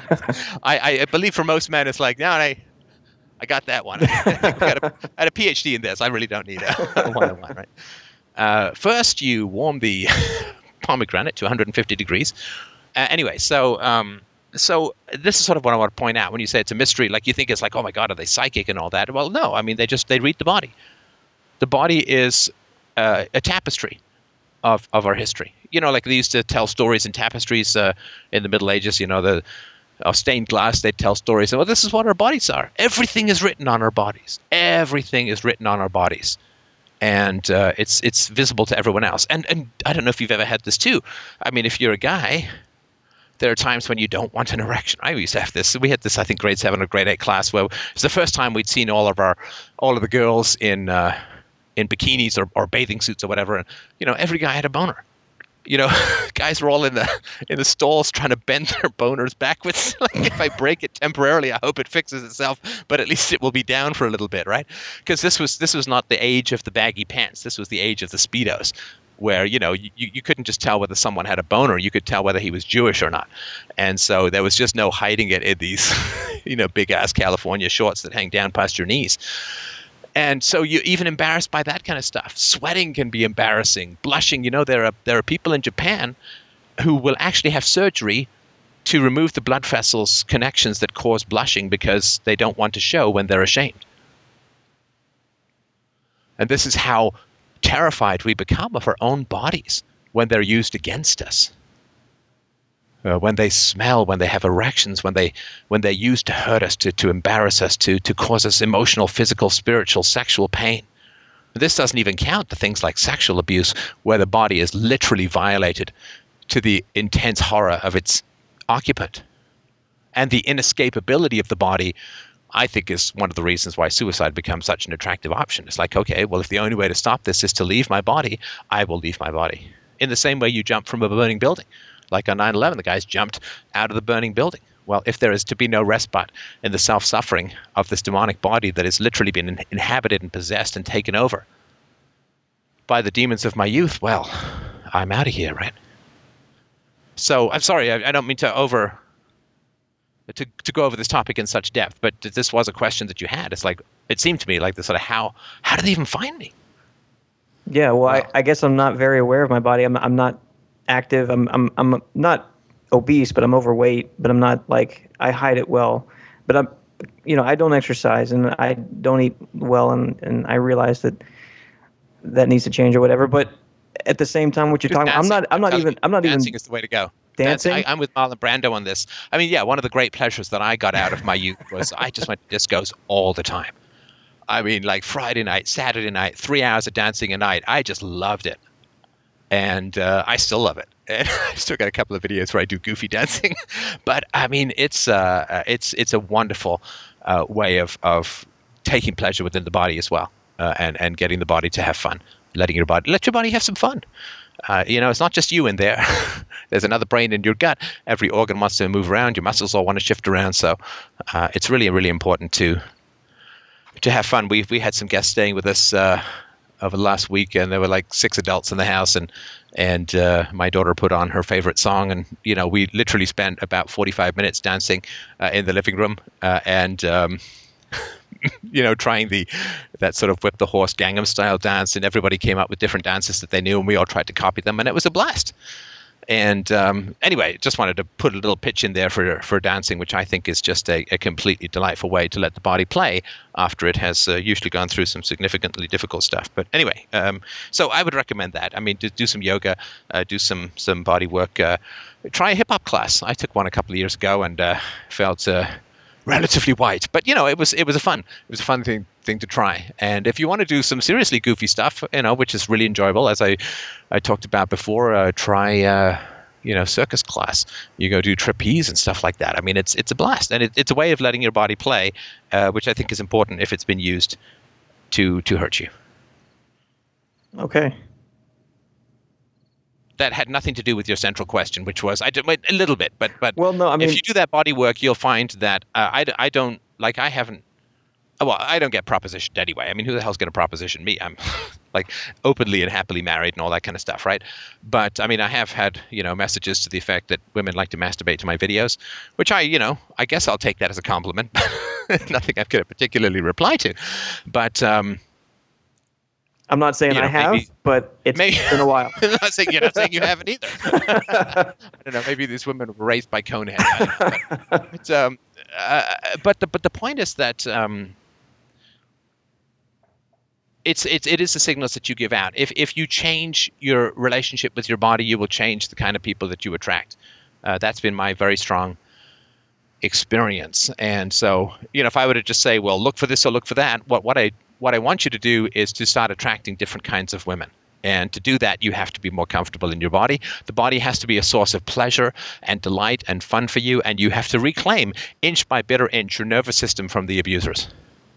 And It's a war of attrition. I mean, sometimes it feels like you're never going to win, but you've got to conquer your body back from the abusers because, you know, if you suffer enough as a child, they own your ass, right? They own your body, they own your nervous system, they own your endocrine system, they own your brain. They like they just they own it.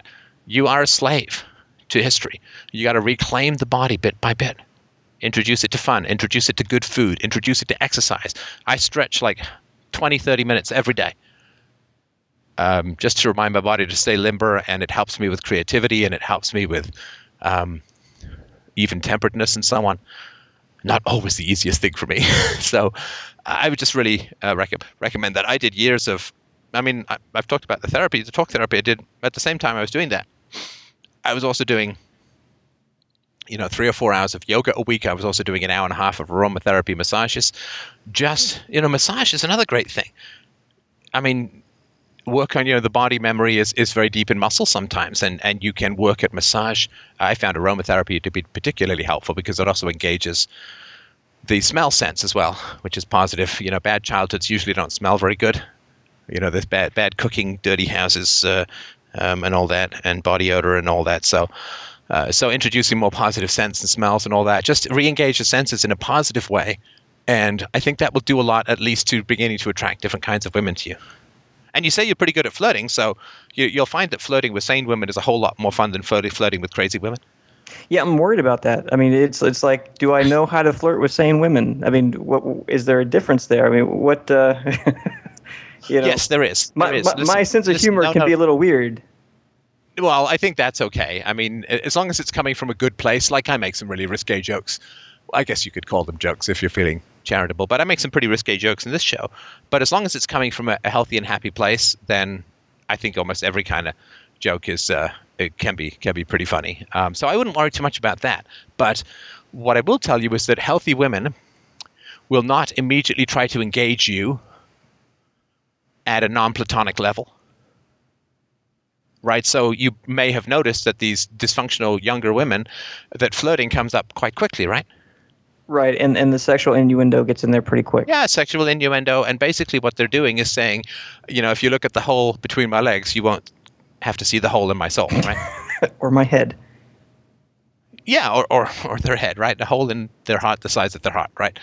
Uh, the distraction of sexuality uh, is, um, especially when it's introduced strong and early into a relationship, is um, is really quite catastrophic. And um, people who, who rush to second and you know, I, okay, yeah, yeah, everyone's going to call me a prude and all that. Well, you know, basically, screw y'all.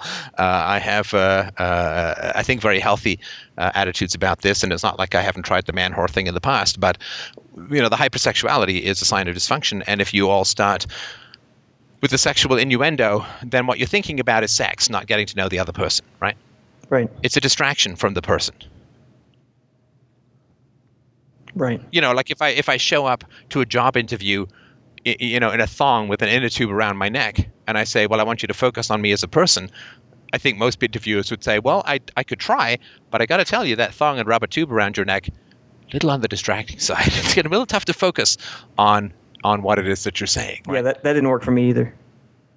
Yeah, no, and, and you know, like women, you know, with with a lot of décolletage, a lot of cleavage, right? They'll sort of lean forward, and you know, there's this old joke, hey, hey, boys, boys, my eyes are up here, right? It's like, well, if you weren't pouring your boobs into my face, maybe I could look at your eyes. But I always find it kind of hypocritical when women, you know, they're they're dressed up in in I think what one YouTuber is called basically it's like sexual harassment. The amount of like the heels that make their butt uh, higher and more wiggly, and uh, the the uh, the uh, perfume, which is a form of imitation pheromones, and the lipstick, which is to indicate uh, sexual um, heat, and uh, you know the the tight dresses or the low cut dresses or whatever. It's like you know a man gets sexually harassed for making a joke, but a woman can basically put herself on full sexual display, and it's not considered sexual harassment in any way, any way, shape, or form. And then the woman is like offended if you look at the boobs that are pouring like some flesh tsunami at you, where you feel like you need to have some sort of umbrella until you're going to get out of the situation somewhat dry. But um, the, the, the sexuality front and foremost is a way of distracting because I mean once a sexual vibe kicks in then you know the exploration of the personality and the exploration of of the potential productivity and happiness of the relationship kind of goes out the window right Yeah. And again, lust is great. I mean, I, I sound, you know, it's funny, you know, I say don't gorge exclusively on drink food, uh, on junk food, and then people say, well, that's Steph. He just hates eating. no, that's not what I'm saying, right? Um, so you know, uh, uh, you know, it's it's you know, and even junk food once in a while can be great, but uh, you know, just don't start off every day with a donut. That's don't start every day off with a donut. Oh, he hates sugar. No, no. You know, but anyway, so um, I think uh, if if you can flirting with with healthy women is going to be fine. They will probably find it a bit off-putting if you start flirting, like quickly. Okay. Um, I didn't actually flirt with my wife for, for a while when we first met. Um, I was just I was really fa- I mean really interested in in her thoughts. I mean she was and is the best conversationalist that I'm ever likely to meet, and um, so I just really wanted to get to know her as a person. I certainly found her attractive, but uh, I was really interested in getting to know her uh, as a person. I just never met anyone who was frank and forthright and, and curious and brilliant. And oh man, she's just a delightful apple a day of, of great chit chat. And so focus on, on the person. Uh, and again, that doesn't mean like you got to be in the stall trying to break your boner into like when I was 13 or so. But uh, it does mean, of course, focus on the person because uh, the sexual high wears off. Uh, and then you got to live with someone uh, for a long time afterwards if you want a longer term relationship, right? Yeah. All right. So focus But just on. be curious. Just be curious. Keep asking questions. Just keep asking. I mean, I, I think that's a great thing in general. Well, that's something Just else that, that, that I've noticed. It's it's a little weird for me. It is is like uh, I'm used to part of the way these relationships have played out is that they will talk to me a lot, and and I will listen, and that's I think part of what the attraction is. I'm I'm not willing to just walk away, and then you know it'll come to a point, and then they'll ask me a question. I have no idea what to say, even though I, I know exactly what to say. I have I have no idea what to say in that moment, and it's not that I'm nervous or anything. It's just like. I have nothing What do you mean you have no? Can you give me an example of a question that they might ask that you have no idea what to say? Oh, uh, it's just easy stuff. I mean, like, uh, uh, Two plus two is a unicorn, Or a just- rainbow, a fist. Oh God, a Klingon. Oh shit, I should know just this. how Sorry, are you, you know, hey, what'd you do this weekend? Or you know, how how are you this weekend? Or, or just something. I mean, and it, it, it's. I mean, I, I can't even express it right now. That's how weird it is for me. It's like No, there no, I get that. I there can a mental that. Block was- on sharing when I was- how my experience of life is going with someone. No, I mean that's a, I mean it's a pretty dull question. Like they, they were asking me, uh, you know, my, my big plans for the summer has been like don't die. That's been like my big plan for the summer. I've got that written on every like to do list, right? To do today. Oh right, get eggs, get eggs, milk, uh, you know, pick up something for the house, put the garbage out. Oh right, don't die. uh, and you know, so uh, I was going to get my radiation treatment yesterday. Actually, the second last day. Oh no, no, Friday. Sorry, it was Friday. It was a long weekend up here in Canada, and naturally, I didn't get any radiation treatments on the weekend because we all know that cancer takes the weekend off when there's a long weekend, just like the cancer technicians do. Socialized medicine, blah. Anyway, but uh, they said, you know, any plans for the for the long weekend? And I, I literally have nothing to say. I didn't want to say, well, I have three plans. Uh, one for Saturday, uh, don't die. Sunday, uh, die not. And Thursday, stay alive. Oh, or Friday, Sunday, stay alive. And I, I don't really have anything to say to that kind of stuff. Uh, to me, that's you know such a boring question that I don't. I mean, we're, we're going to make chit chat while my head is bolted down to the radiation machine uh, with that special um, uh, aerated uh, Phantom of the Opera mask. But um, uh, what are we going to say, right? And now, but but if you really, really want to find a healthy woman, right? So pretend to be a woman and ask me that question. I'll pretend to be you. Okay. How was your weekend, Steph? Wait, wait, wait, wait. How was your weekend, Steph? yeah, because all women sound like it. Okay, so so ask me again. How was your weekend, Steph? Ah, you know, I I don't actually know how to answer that question. I, I I don't I don't actually know I don't even know why. I don't even know how to answer that question. Now, I'm not saying we continue the role play, but what I'm saying is that because clearly you just short circuited your dysfunctional template for women, which is exactly what you want, because that's honesty, right? And that. And if you want to be with a healthy woman, Right. I got to be you honest. be fucking honest. Because that's going to weed them out really fast. Oh yeah. Oh yeah. You break like if you want to find out if you're with someone who lives in the moment, don't give a canned answer. Hmm. Right now, how you know, how was your weekend? You say I don't really know how to answer that question. That's an honest answer because that's how you feel in the moment. That's not a canned answer, and you don't sort of make some shit up, you know, like I went with Mickey Mouse to Vegas or whatever, right?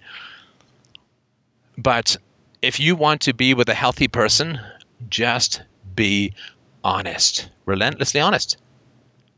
If you don't know how to answer something, you say, I don't know how to answer that. Now, if that person is capable of living in the moment and is capable of having basic empathy and human curiosity, they'll say, Well, isn't that interesting? I wonder why that is. What, what did you feel when I asked you that question? I mean, that's, those are the questions that you're going to get from somebody who's got a decent amount of self knowledge and curiosity and is able to actually not. Do you know what most people do? They, they, they basically have, you know, 30 or, or, or 40 little chat balloons, you know, like they have in comics. You know, those little And- balloons with. And they just repeat them. on the bottom. Yeah, yeah. I've, well, I've- what they do is they, they just they toss them back and forth like frisbees, right. right? How about them Jays? Oh, I can't believe that. Oh, how's the weather? Oh, it's nice. Oh, I can't believe they invade Syria. Oh, George Bush was terrible. Oh, we should have longer maternity leaves like they do in Europe. Oh, they just have these templates. They just they throw these frisbees back and forth uh, of of chat balloons and you know, once you see that, you realize that you- you're just living in a, a world of linguistically retarded marionettes, like zombies of endless echoes, where they're just tossing this. They can't talk in the moment. They can't be curious in the moment, and they're like, it's like asking for a, a, a, a, train to be spontaneous. Sorry, I've got these tracks. Spontaneity is not allowed, except maybe down the road where maybe we can switch a track. But nobody like wanders and explores. They're just on these tracks, and and you can see when you are in the moment with people who aren't in the moment. Right, you felt that in the role play, I would bet.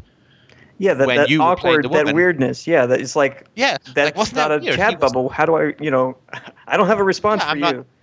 I'm not throwing you a chat frisbee.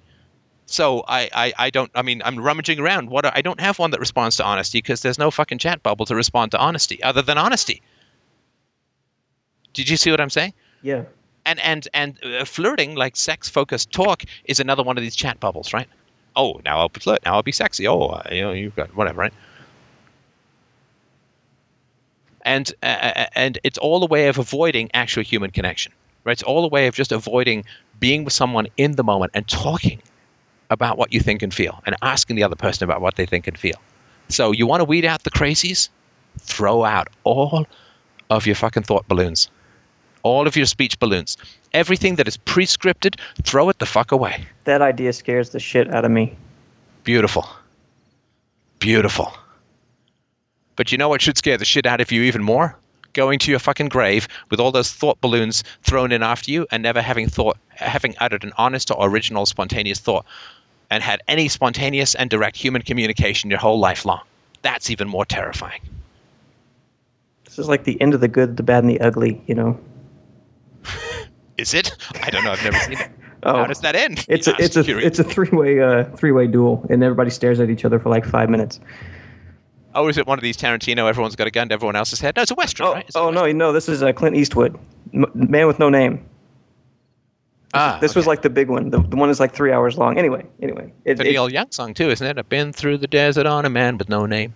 Oh, all the Neil Young fans are gonna gonna email me now. Oh, I know I got it wrong. It's a joke. Anyway, like the number of people who corrected me about Sam Adams a couple of weeks ago. He wasn't the president uh, who had the president didn't have a brewery. That was John Adams had the brewery. Sam Ad- John Adams was the president. Sam Adams had the. Oh my God, it's a fucking joke. Yeah. Oh, libertarian robot brain exploding slowly. But but but this is what I mean. Be honest with people. It'll it's the ultimate force field. Okay, it so how, all how, the crazies out and invites all the sane ones in. how do I do that at work and not get fired? But you're not trying to find dates at work. No, I'm talking I'm about trying where to you're trying to find a relationship. So at work, it's okay to have chat bubbles and everything, and just I mean, because I'm not looking for a date at work at all. But it's like, Yeah, look, work is work. okay, okay, I mean, I, I didn't, uh, you know, when the technicians asked me uh, how if I had any plans for the long weekend, I didn't know how to answer them. But I'm just there to get my radiation and get the fuck out of the hospital, all right. right? So I need I mean, to my combine the dentist, could exercise be a, with my dentist could be a communist. I don't give a shit. Just do, do my do well by my teeth, and we're good, right? I mean, so at work, work is is not, uh, you know, honesty is something. It's not. Ah, let me sort of explain this. Sorry, this is, uh, let me. This is the last thing I want to say. But honesty is not something that you just owe to everyone. Honesty is something that people earn from you How do people earn honesty? by being honest. So now, it's like I'll, I'll give you a situations where grain. you're meeting, no, in, but in situations where you're meeting someone for the first time, I go with honesty. Now, if I've had, if I have relationships where people have never been particularly honest with me, and where the primary function of our relationship has nothing to do with honesty, I don't need to be honest. My primary relationship with my dentist is to keep my teeth in my head, you know, preferably in my mouth, because you know, up the nose, it's hard to breathe. So that's my primary relationship. And we've we never had a relationship of closeness intimacy honesty curiosity right? And so that's my primary relationship with her is to teeth. She wants my money and i want to keep my teeth in my head. Yay. So we do that right? Um, so i don't you know and she would be completely shocked. I'm, and, and it would be inappropriate to start you know here are my thoughts and fears about today or whatever right? And so if you have a relationship with work people the primary relationship is uh, to make money, to stay employed, to get a paycheck, to all these kinds of things, right? So they, th- th- there's no historic, there's no um, honest. Honesty is not the foundation of the relationship. Obviously, you want to not be fraudulent at work and so on. Right? You need to be honest about the things that matter. You know, can you deliver this project on time? Fuck no. Are you crazy? I told you, you can have it on time or you can have it right. You can't have both, right? Um, but uh, you, you need to be honest about things. But in terms of emotional, spontaneous, direct, connected honesty, I mean, that's for the few close people in your life, the people who've earned it, the people who, who can do that, the people where that's the foundation of the relationship. That's the point of the relationship. What is the point of my relationship with my wife? Is it for us to both clean the house? No. Is it for us to both be parents? No. It is for us to love each other. That is, and, and, and that requires honesty, openness, connection at all times. And I'm really good at knowing when that drifts astray. That's my job. Make sure we stay connected, right? And so, but that's that's that, right? That's not, you know, the guy who's who's you know taking my credit card when I fill my gas tank, right? right. I'm not going to neck with him. I neck with my wife, right? I'm not going to neck. With, you- you? Like, honesty is not this this broadcast, you know, like you like eh, like a radio station. You just broadcast indiscriminately honest no matter what. That just becomes another rule, right? Yeah. Okay. Honesty is like if some if some someone at work that you barely knew said, "Listen, would you like to come? Uh, listen, I'd really like you to come uh, uh, help me move and then drive me to the airport this weekend." What would you say? I would say no thanks. I got plans or something like that. I feel very uncomfortable with you even and please take your hand off my leg and put it on the other leg. Anyway, but um, but because you're not close, right? So you don't owe that person helping them move and driving them to the airport, right? Right. But if the love of your life says, you know, we need to move and and we're going on vacation, you're like, yeah, I'll help move and let's drive to the airport, right? Right. because right so these are just things that naturally you should have got in your family these healthy things and this shouldn't even be something we need to discuss but you know we both sounds like we both grew up in you know with all the social cues of somebody undergoing electroshock therapy and so these are just things that we need to sort of figure out and i think we can come to a sort of better place than even people who grew up with the standard social cues can get to because we really understand that we can go further but i think this is i think this is the level at which you need to start thinking if that if that helps at all Well, yeah. I mean, I, I knew that something was missing from my upbringing. I mean, I I understand that the the abuse was there and the neglect was there, but I didn't. I had no understanding of of what I didn't get. Uh, Right. So it, it- that's that's kind of been a focus for me the past few months is is to figure out, you know, what am I missing? You know, I'm I'm 31. I'm looking around. Other people seem to be getting on with their lives. I, I seem to be stuck. You know, what information do I not have? Uh, Well, look, first of all, I, I would also mention, uh, first of all, like we've just started talking. Sorry, sorry. Um, I would mention that it might have been entirely appropriate for you to not date for 10 years. oh no, right? Because I'm- the only thing that's worse for you than not dating would have been to get married to some lunatic and have kids and then be on the hook for child support and alimony and all that kind of crazy shit for the next 20 years, right? I would have offed myself, and I'm really glad that I didn't do any of that.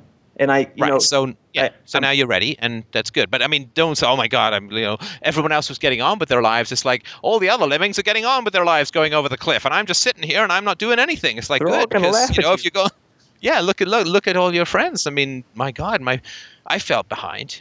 My God, I felt totally behind. I mean, I'm sitting here doing fucking hours of therapy, and I did ten hours of journaling, and I'm just trying to pick up the pieces and put them all back together, and you know, reassemble the Steph bot of our times and all that. And oh my God, everyone else was getting married and moving on with their careers, and I was just sitting there in a little apartment, just trying to piece shit together, right? that's exactly what I'm doing right now. But my God, I mean, the people who were moving ahead with their lives, I'm like, oh my God, I, I would you, you couldn't pay me enough to trade lives with them now because they didn't do the work. And they got married to the wrong people. And they had children with the wrong people. And they got divorced from the wrong people. And you know they're living in little studio flats with neon signs outside the window like kenny rogers mars planet from seinfeld right? And so yeah i mean this lying fallow kind of thing is is is important. Um and I think I think to have respected that and say, yeah, no, that was necessary because all the decisions I would have made in my twenties about dating would have been catastrophic. I didn't make them. Yay, good, thank God. Now we are ready, right? Right. Well, thank you for doing the work. Oh gosh, you're welcome. Thank you for listening. And I'm, I'm how how's the conversation for you? I mean, that's you know important if I'm gonna, you know, talk about asking people their experience and their thoughts and feelings. How how's it been for you? No, it's been good. It's been very good. Thank how you. Could it, how could it have been great? If you'd asked me out. See, that was the weird joke coming out. See, people are like, "Oh my god, weird it's joke. so weird." Are you kidding me? You grew up with a gay dad. Do you think that's a weird joke? I, No, if I think it's- I think it's freaking joke, I would have been hilarious. I think it's freaking hilarious. But people are like, "Oh, you must be gay." No, no, it's funny. It's fu- uh, anyway. It's Oh, trust me. Try having my accent and my form of moving and having done gymnastics and ballet and shit like that. Eh, I'm not gay. I'm I'm just practicing the luge with my friend here in spandex. Anyway, well, thanks very much. Look, and, and uh, I hope it works out. Drop me a line if you can. Let me know how it's going. But yeah, just really keep focusing on the honesty. I don't think you can lose from there. All right. Thank you very much. All right. You are very welcome, and I would really, really like to thank the callers this week. What a uh, what a great what a great set of questions, a wide-ranging set of topics, and uh, I think I got provoked to some seriously decent speechifying, and that's always satisfying to me. So uh, you know, once again, I just I can't praise you guys enough. Best conversationalists in the known universe. You know, I listen to other radio shows, right? I've been holding my nose and dipping into Tom Leykis uh, recently because he's a very successful American radio talk show host. I listen to Howard Stern on occasion. I will listen to Rush Limbaugh. I listen to um, Air America from time to time. I mean, you know, I'm kind of in the biz, I guess you could say. And oh man, I mean, there's nothing, nothing out there like these conversations. What an incredible group of people to have the intense honor and privilege of chatting with about these topics. So thank you, thank you, thank you, everyone who listens, who calls in, who who is honest and open, and just brings up the most amazing topics. You know, every time I listen to other types of shows, uh, I am just incredibly proud of what we're achieving here in this incredibly essential conversation. So thank you, everyone who calls in, and uh, thank you, uh, everyone who trolls, and thank you, everyone who shares, and thank you, everyone who donates. And um, hey, another day where I kept my promise to stay alive. Yay! Always a good day. Have a great week, everyone. I'll talk to you soon.